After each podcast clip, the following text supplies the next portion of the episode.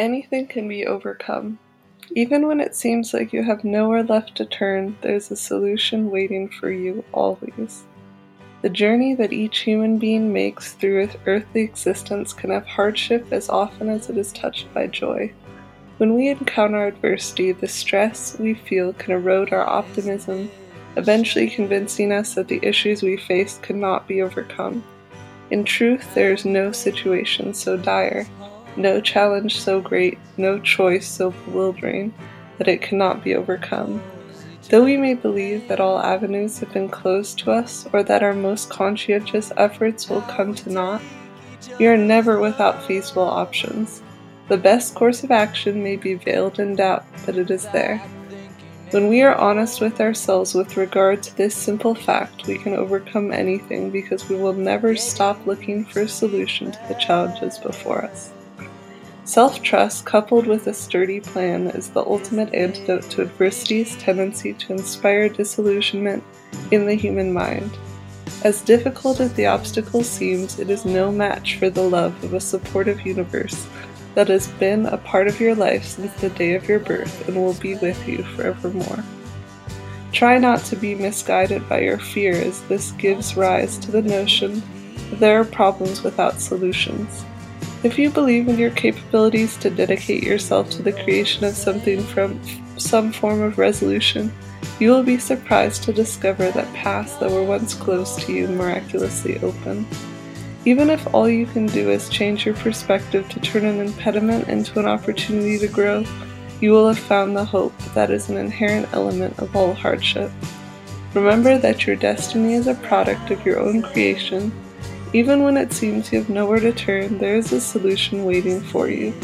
The only insurmountable obstacles are the ones you create in your own mind, and these can only exert power over you if you let them. Uncertainty will always be part of your existence, but perseverance and mindfulness will never fail to see you through to the other side of hardship, where joy can thrive. Try and remember that no matter what life places at your feet, there's absolutely no situation that cannot be resolved with time, love, and friendship. The fundamental tendency of the universe is toward life. I feel like we need to come back to see how beautiful, wonderful life is. What we're suffering from is a crisis of relationship. The conflict is a gift for us to see our own fears, insecurities, shadows, triggers. We have to choose where do we channel our energy.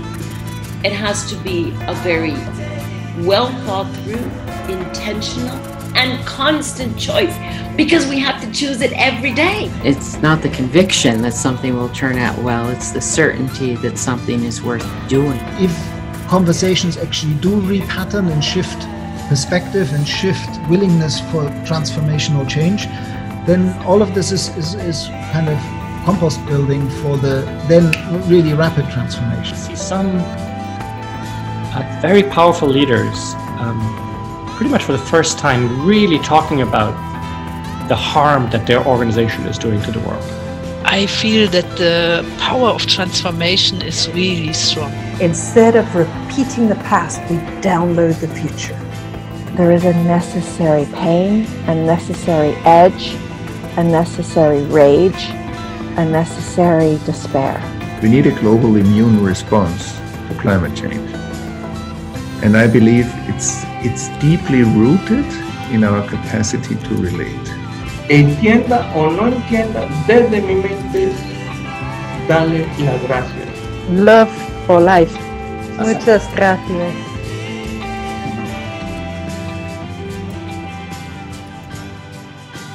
Involving people, building community around ideas, getting on with doing stuff.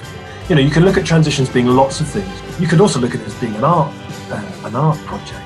You could look at it as being the most fascinating piece of public art, and uh, things like local currencies as being an art, uh, an art project. And uh, and I love that idea of looking at what the transition movement does as being uh, a kind of a flowering of imagination, creating spaces where people can come together and imagine the future in different ways. And actually, the more you look at it, there are less and less and less of those spaces left in the world today, which is why it's so important.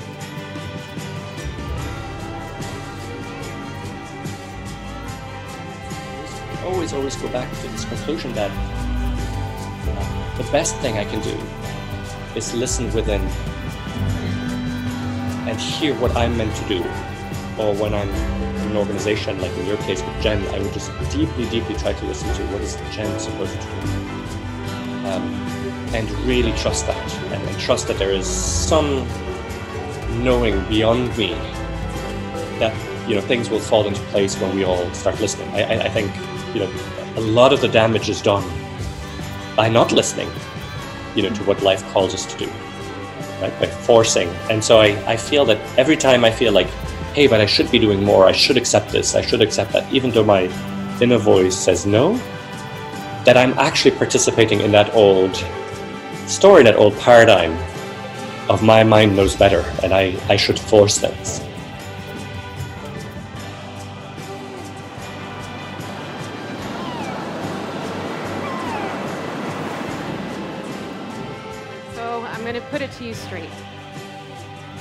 Somebody learns that I live in an intentional community, I open myself up to some very interesting questions. Question number one So, how many husbands do you really have? Question number two Who here is the leader? I've even had somebody come up to me at one point and say, are you able to leave? Just blink if you need my help, and I'll come get you.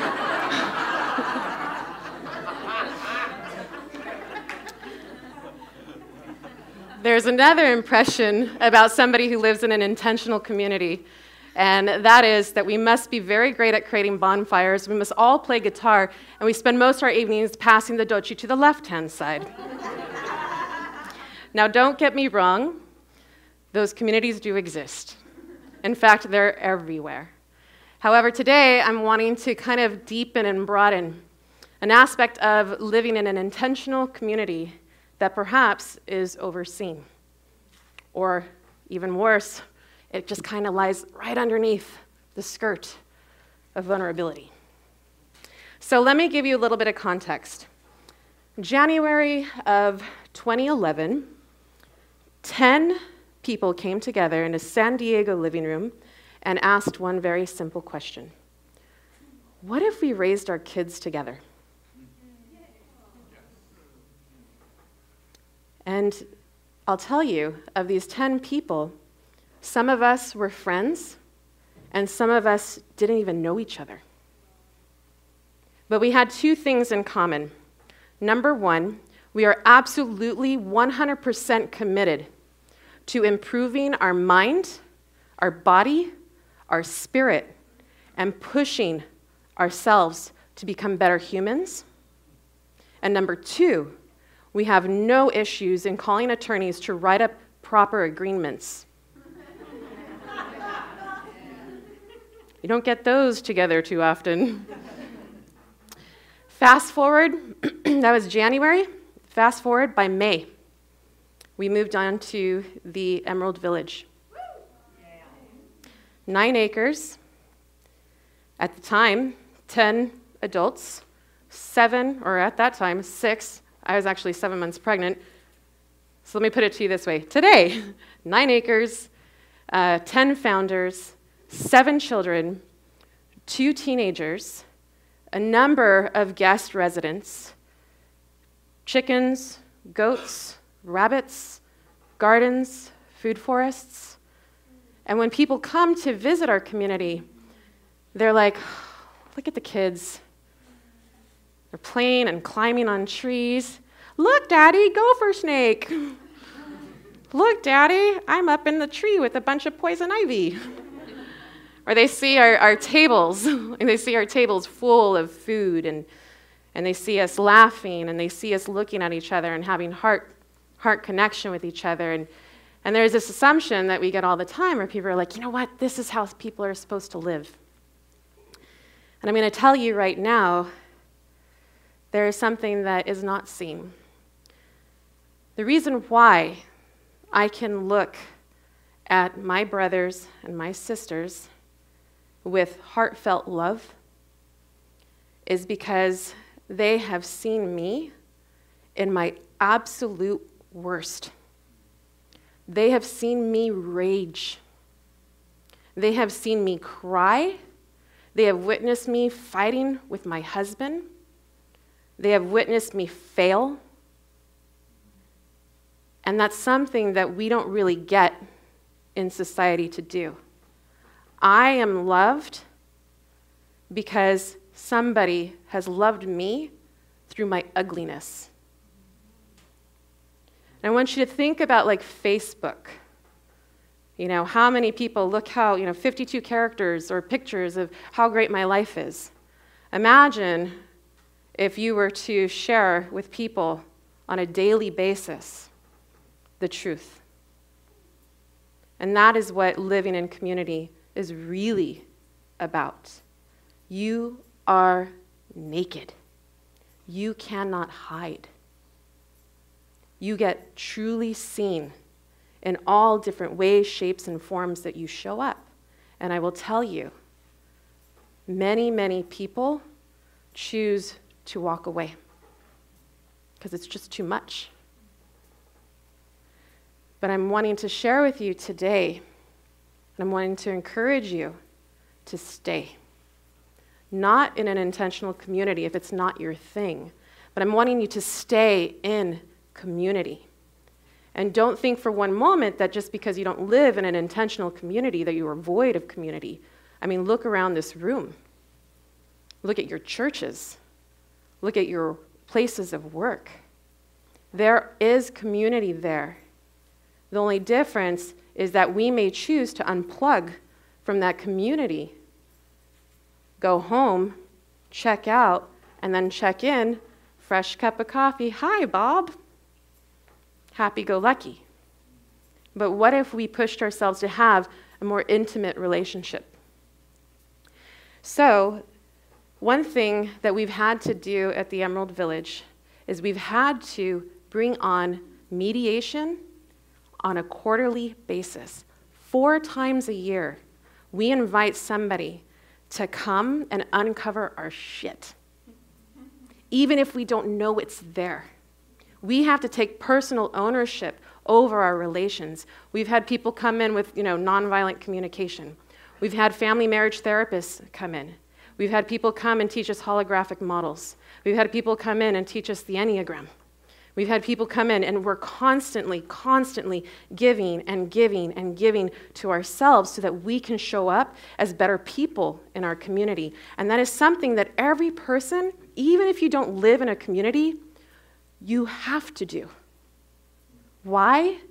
Because we live in a world right now where we can say things like friend, unfriend, mm, swipe, I'm done, follow, unfollow, black and white. It's superficial. And there's somebody, and I'm going to, well, not somebody, there's something that is greatly impacted by that. And that is our future. So at the Emerald Village, and we've started to invite our children, the age from uh, one, you know, all the way up to 17. And we've invited our children to sit and counsel with us. Now, I was thinking about this this past week. The number two cause of death in teenagers is suicide. And I'm thinking how alone they must feel, how unseen they may be. And I'm wanting to encourage us to pull up more tools of communication so that when we see a teenager or a child that is sitting alone, that our antennas come up and we can approach them and not try to fix them. That's the last thing teenagers want. Don't try to fix them. We have to push ourselves even further. We have to be able to truly hear we have to hear from our heart space, not just what they say, but really have empathy for what it is that they're going through. And I think of the teenagers at our community, and I remember seeing them when they're, you know, just coming into teenagehood. And as they're growing into young adults. And something really beautiful is happening because they can come walking into my house because they know they, that they can talk to me and they'd be like, hey, Mama B, put everything down. What's going on, buddy? Well, you know, I did this and I did that. Yeah? What was your favorite part? What were you challenged by? I don't ask them anymore, how was your day? What did you like? I ask them more internalizing questions so they can grow and become stronger people, so that they learn to understand themselves even more, what their values are and what their passions are, and so that I can bear witness to them. And I've been so fortunate for that to also have been given to me. Living in community, living in an intentional community, creates space for fear, creates space for anger, creates space for vulnerability. For myself, my parents. My father lost his father one day. Six days later, my mother lost her mother. And I took off to their house and I held space for my parents for days, talking with them, telling stories, being there for them, making sure they had food, making sure my mom was okay. My grandmother was her heart, her heart. And when I finally came home after being away for days, I got a knock on the door, and it was one of my community mates, Lauren. She says, Hey, the women are going to come together tonight. We're going to go out to the nest. You should come. Oh, Lauren, I'm so tired right now. I'm just exhausted. And she's like, No, you should come. And so I'm like, Okay, another one of those community commitments. You know? we have a lot of meetings. so, anyway, I walk out to the nest. The nest is this big, you know, beautiful wooden nest, and we have a what is transformed into a vagina fire pit right in the middle. It's the perfect place for women to gather. And as I came up, all the women at Evo, all the women were there. They're already there. A fire is going, and I was like, "Did I get the freaking time wrong? I hate being late." And I walk in, and they're all looking at me.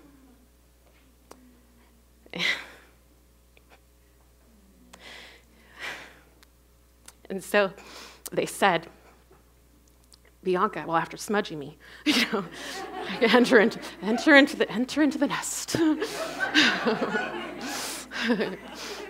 and they said to me, Bianca, how are you? Oh, girls, I'm so tired. I'm fine. I've just been there for my parents, and you know, things are this, things are that, and they're just staring at me. And they're like, I'm sorry. How are you?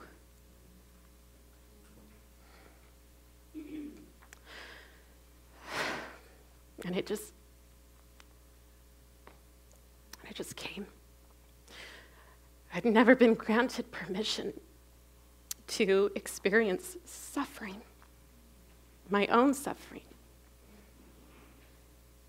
And it was one of the most profound experiences uh, of living in community, and it's scary. Oh, God, you guys. It could be so scary It could be so scary because sometimes you feel like you're in a consistent intervention program. I kid you not. and so I want us to, to walk away with these like tangibles.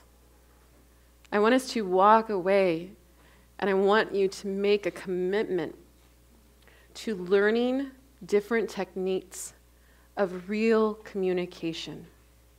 The way we communicate with our friends, with our relatives, and very much so with our children, is the way that we leave a legacy of love, is the way that we leave a legacy of, of self respect and self joy. We let them know that they are seen, and most importantly, that they are really, really heard. We have to do that as a community.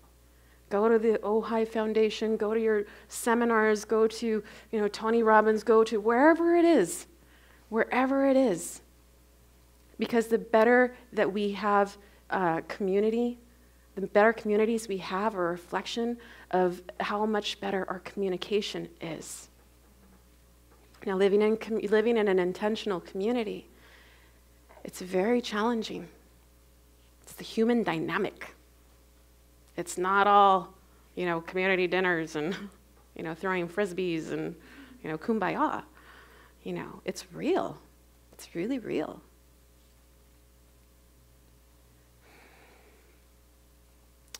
I really hope that one day all of us will be able to say, I know that I am loved by so and so because they have seen me at my absolute worst more often than once, more often than twice, and they still love me. I am truly seen. And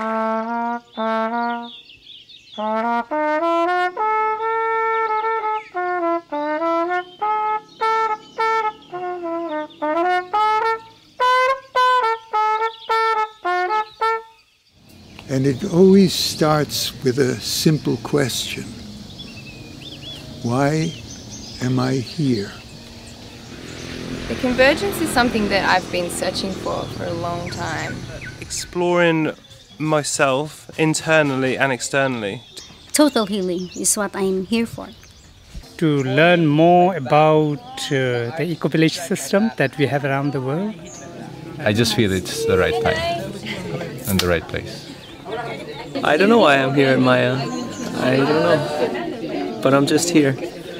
Came here with a very minimal expectation, much more when I saw the place. But, you know, there was just an explosion of genius among all the participants, and I was amazed. Why are you not anywhere else? It's because you know that simple food, simple conversation, simple lifestyles, like purging emotions, mental stuff, all kinds of baggage. I want to provide that to the world. What would a place look like if there were no expectations? brand new. I've been seeing yellow and the green, green. One of my dream was to be part of the survivor kind of experiment where they put me on a boat and take me to an island and I'm there with nothing and with a whole bunch of people that I don't know and then we're supposed to do something amazing together. Maya Earth Village is a place for anyone who wants to be a part of a community uh, that is non judgmental. It's really a place of experimentation. What could be if we w- weren't being? So the uh, dynamic of the group di- dictates the growth in a certain direction or another. So it's very fluid. Just like heaven and earth for me. It's a piece of earth that can host emerging ideas and amazingness. Our different space locations are based on the colors or the key of seven. Because it's connected to chakras, it's connected to different areas of work as well. For example, I'm living in the red, which is the ground chakra, which is a, the lowest vibration. People here actually come to get grounded. Following it up into green in the middle where the heart space is and the shala is open, it's got no walls, so it's the heart is really open. Blue is the I speak. It is the throat chakra, and for the majority of this convergence, we actually were housed in that blue space, and we're using it for all sorts of different dialogic activities and sharings. Whereas people who work in uh, yellow are very active and uh, productive. And for example, I love that indigo is at the top of the hill and you can see everything. It's all seeing from up there. You have this perspective. The one thing that brings all of this together is the center, and so there isn't a color in this wheel that represents the violet, but the violet is the I am. This conversation, which answers what is Maya, is called feedback. What does it mean to send out a thought? Every single thought that emanates from you is a question. Who are we? Not as your name, not as our ego, but as history, as patterns. Why are we doing what we're doing? What is the point? It is the perfect place for me to be able to be uh, my true self. I came for the meeting of um, Convergence Emergence. The idea of its one is to bring people, like-minded people together. It's where other people from many different uh, eco villages and uh, similar interests were invited to join.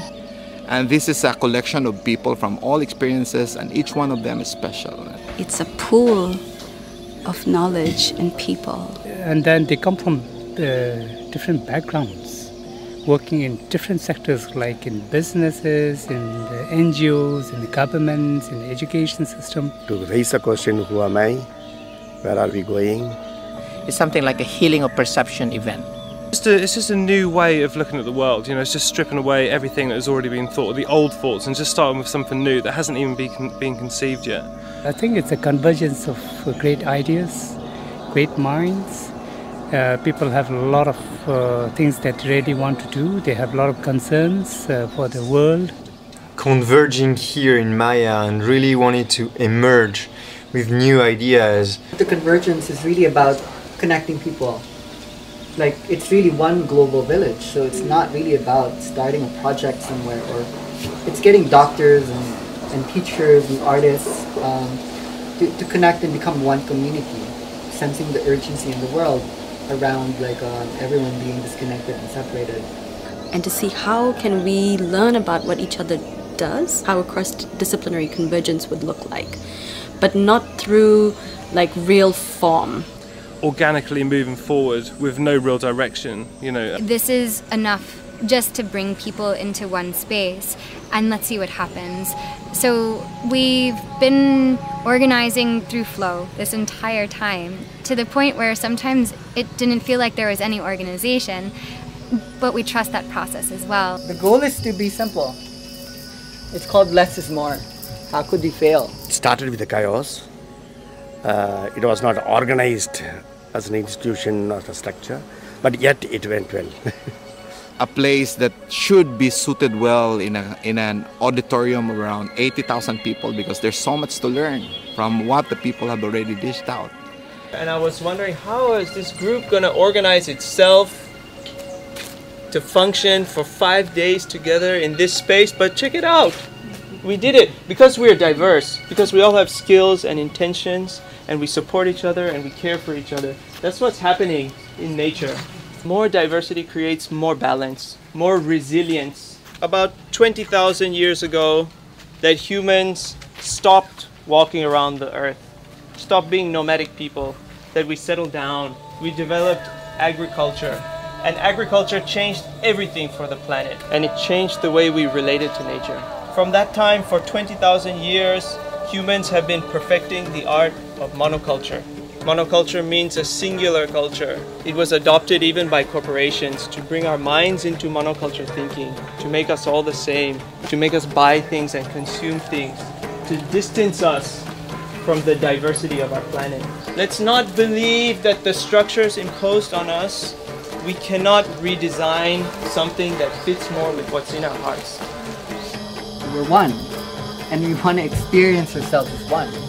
A world without borders. We, we can hardly speak about it, it almost sounds unreal. All of us want to have a home, be home, or create a home. Initially, we are the home. Community doesn't always have to be a physical community. It can also be intuitive.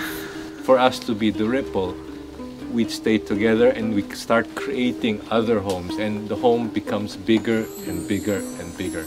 Even according to the UN, the eco-village is one of the, the best practice models to combat global crises. So, but the eco-village movement, what we're trying to say is that they're all connected, that food can be energy, can be medicine, waste can be energy. Genoa is a network of organizations and communities and traditional villages across Asia and Oceania. Groups that are that believe in uh, nature, that believe in environment, that believe in spirituality, that believe in healthy social relationships. We see the eco-village movement happening all around the world. How can we also re reimagine or dream what is the, the new village?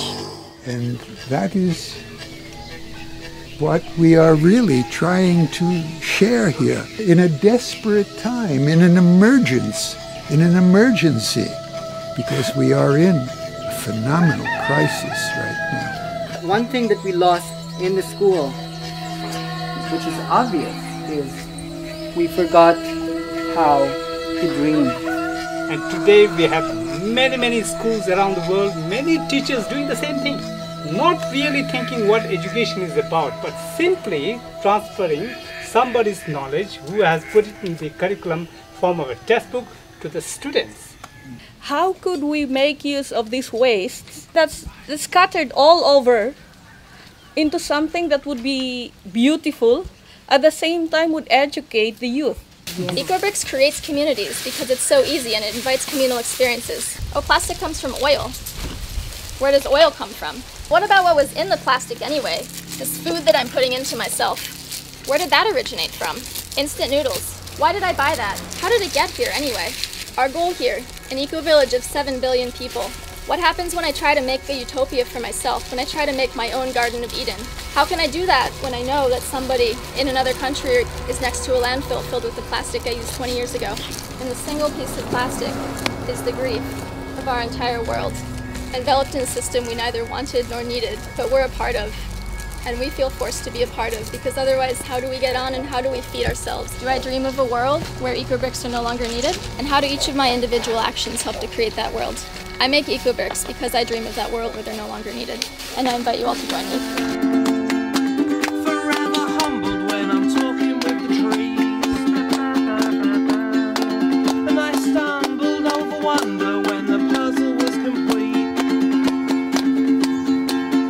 Have this nature deficit disorder. Children are growing up and, and they're not connected to nature. They don't know where their food comes from. Some children think their food comes in packets, plastic packets from the supermarket. We don't teach our children the names of plants and trees. They can get their fruit from a tree, that they, can grow their vegetables from the ground. You know, so there's a big disconnection. The raw food is a new experience for me. I've never lived three days, forget about three days, not even one day on raw food. But yeah, I've lived almost three days here on raw food. Uh, raw food or mono diets, uh, eating very, very simple plant based diets, is all a part of energetically allowing the body to shift into something lighter. I started on fruit only for two days and then I did a five day coconut fast. So, a mono diet of coconuts or a coconut fast is putting so many electrolytes into the body. It's probably one of the most electrified foods on this planet. I really wanted to clean my, my, my intestines, my stomach, my whole digestive system, so I only had the coconut water. I came to understand like how your diet can affect your spirituality, the way your body works. I think I can hear better, I can see better, I don't use my glasses. Also, a reminder that we don't need that much and that it can be this simple. There was no lack, it was just the complete opposite. I became more full. I feel very, very alive because all the food I eat is alive. It's not dead food, it's just life I eat. But I think because of the diet, it's helped us to like switch into a different way of living and different way of seeing so that we can understand what this convergence is about. And we're not being stuck here in our head and being heavy down here. We're just like really so purely in our heart because we're so light. As children, we go through feeling everything. And then we lose it because the world that we've created no longer accommodates creativity and love. Like, what is the new curriculum? What is the new school? It's actually becoming the same answer as what is the new hospital? spent so much so many years in medical school putting layer upon layer the arrogance of the mind and we are ruled by knowledge knowledge is okay but if it is no longer aligned with wisdom then it can be destructive we were programmed to become drug pushers medicine is designed to avoid pain and to avoid fear It's called the fear avoidance cycle. It means that the, the moment you experience pain is the moment you avoid it.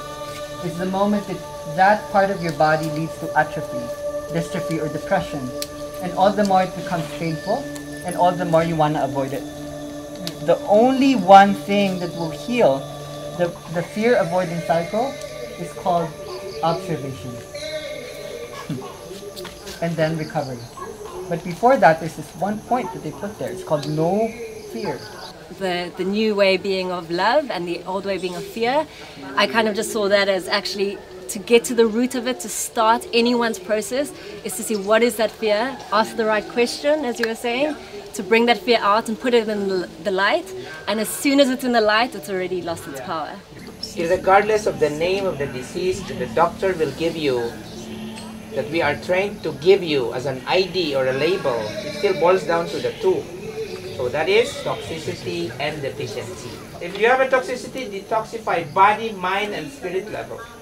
If you have a deficiency, then you nourish. The solution is nourishment. Nourish your body with food that are rich in nutrition, plant-based whole food, or nourish your mind with, with positive things, or nourish your, your, your emotions with love, compassion, joy, peace. Only one fear holds everything in place. It's the fear of dying. And so what we've been doing in this community is to hold this in place. That the more ready you, you are to die, the less you'll die. So we're talking about something so simple that we know. How do we surrender into truth, into who we are? To see death and birth as one was so uh, liberating so, inner dance is a process of going inwards, of taking a look at the self from an internal perspective. It's an access to our energy, the answers, the flow, to universal information, to the things we already know. For me, it's a way to relax, to release, to go into a state where I don't have to do anything. Learning the unlearning of so many different conditionings that we might have, either based on our families or cultures, uh, our countries, uh, or just our state of mind. I have learned to unlearn a lot of things. I have learned that wisdom is different from knowledge, and I have learned that we are all love. More inspired to serve and build and just be of service the convergence has really given me the experience of that connectedness. The only problem that we have is we don't pay much attention to our inner self. We always look for answers outside of us. You know, this is how we're meant to be. We're, we're already meant to be like this. We're meant to be living in community. You know, there's people that are still living like this, you know, like tribes obviously, you know, in the Amazon and Africa that have been living like this, you know, and for them it's totally normal, you know, but for us, you know, we're, we're constantly searching for a deeper meaning in life, for, for a sense of community. I understand now. I have the tools, I have the inspiration. It's up to me to do the doing. There is no limit to our dreams. And from, this, from the dreams, we can actually begin to actualize uh, whatever our heart desires. People from all over the world are coming and um, you'd think like, ah, okay, we are not outside of society because of living in an eco village or in a conscious community like Maya. We are actually in the middle of everything. It's impossible to go back to the old system and be in it without thinking, but what if we made it happen? It's just really, really overwhelming what can be done with nothing. You know, if you understand just how much nothing we put in this um, and how much we had this everything.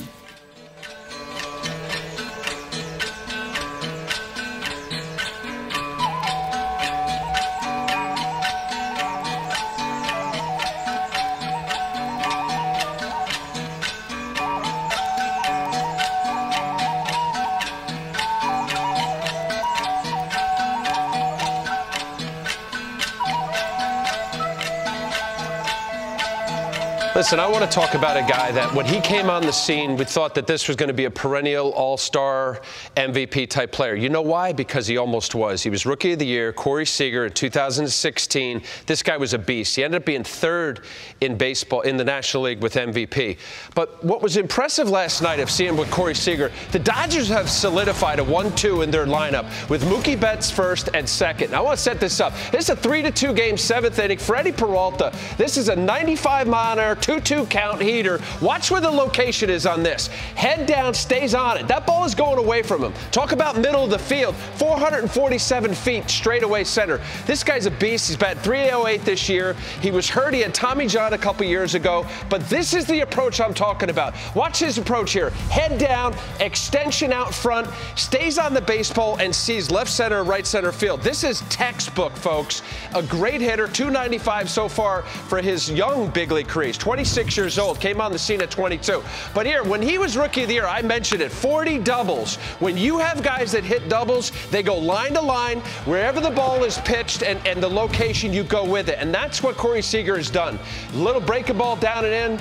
You see what he did off Greinke, pulls it. Anything middle, inner half, he goes right center. So we got right field, right center. Guess what? Change up, down and away. He didn't pull off of it, went to left center field. Now he lets this 96 mile an hour fastball track, and it ends up being left field. So the impressive part of this is you look at what Corey Seager's doing. Last year he had 44 doubles, led the National League. I love it. And what's happening, his slug, slugging percentage is the highest in his career. What happens with guys that think line to line or gap to gap is that you think double and actually the ball goes over the fence. So I thought, hey, this would be pretty cool if we could get Corey Seager to pop in here because as I just showed with Freddie Peralta, there you go, Corey. By the way, great game last night. So here, this is pretty cool right here. I'll, i showed you just what, what he did with Freddie Peralta. That ball was about knee high. It was outer 30, went 447 feet, as I said. This pitch right here was also a home run, and he's able to cover upstairs, somewhere in this area. So you're talking about high part of the zone in a time that we're talking about a lot with where pitchers go upstairs. That pitch, look at this. This is a home run, folks.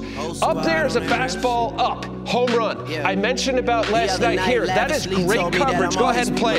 Great coverage for the ball, for a guy who's thinking of middle of the field, left center, right center, to have that approach is so impressive. This is a great swing. I mentioned about Corey okay, Seager in 2016 ended up having Tommy John. No way to back. soften that. This guy is me. Great. I was trying to find out where I lost him at, but maybe I, I ain't losing at all. I think the reason for this team and they ain't moving at all.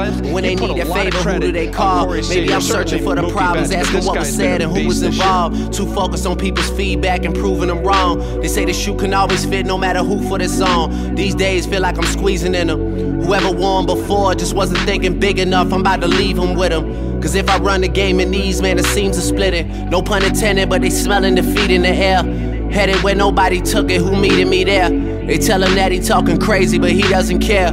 Being humble don't work as well as being aware. Listen up, boy, you better off eavesdropping. We already got spring 2015 popping. PND dropping, reps up P dropping, Majid Jordan dropping, OB dropping, not to mention me dropping. Feel like we paid the refs off, man, we fixed the game. Me and Noel been at it before Twitter names. Yeah, been on the move like the lease is up. And I can't even name one person that's keeping up. Damn, fuck how it was in the past tense. Ask yourself, how do we match up now? Cause I'm only 27 and I'm only getting better. If I haven't passed you yet, watch me catch up now, for real.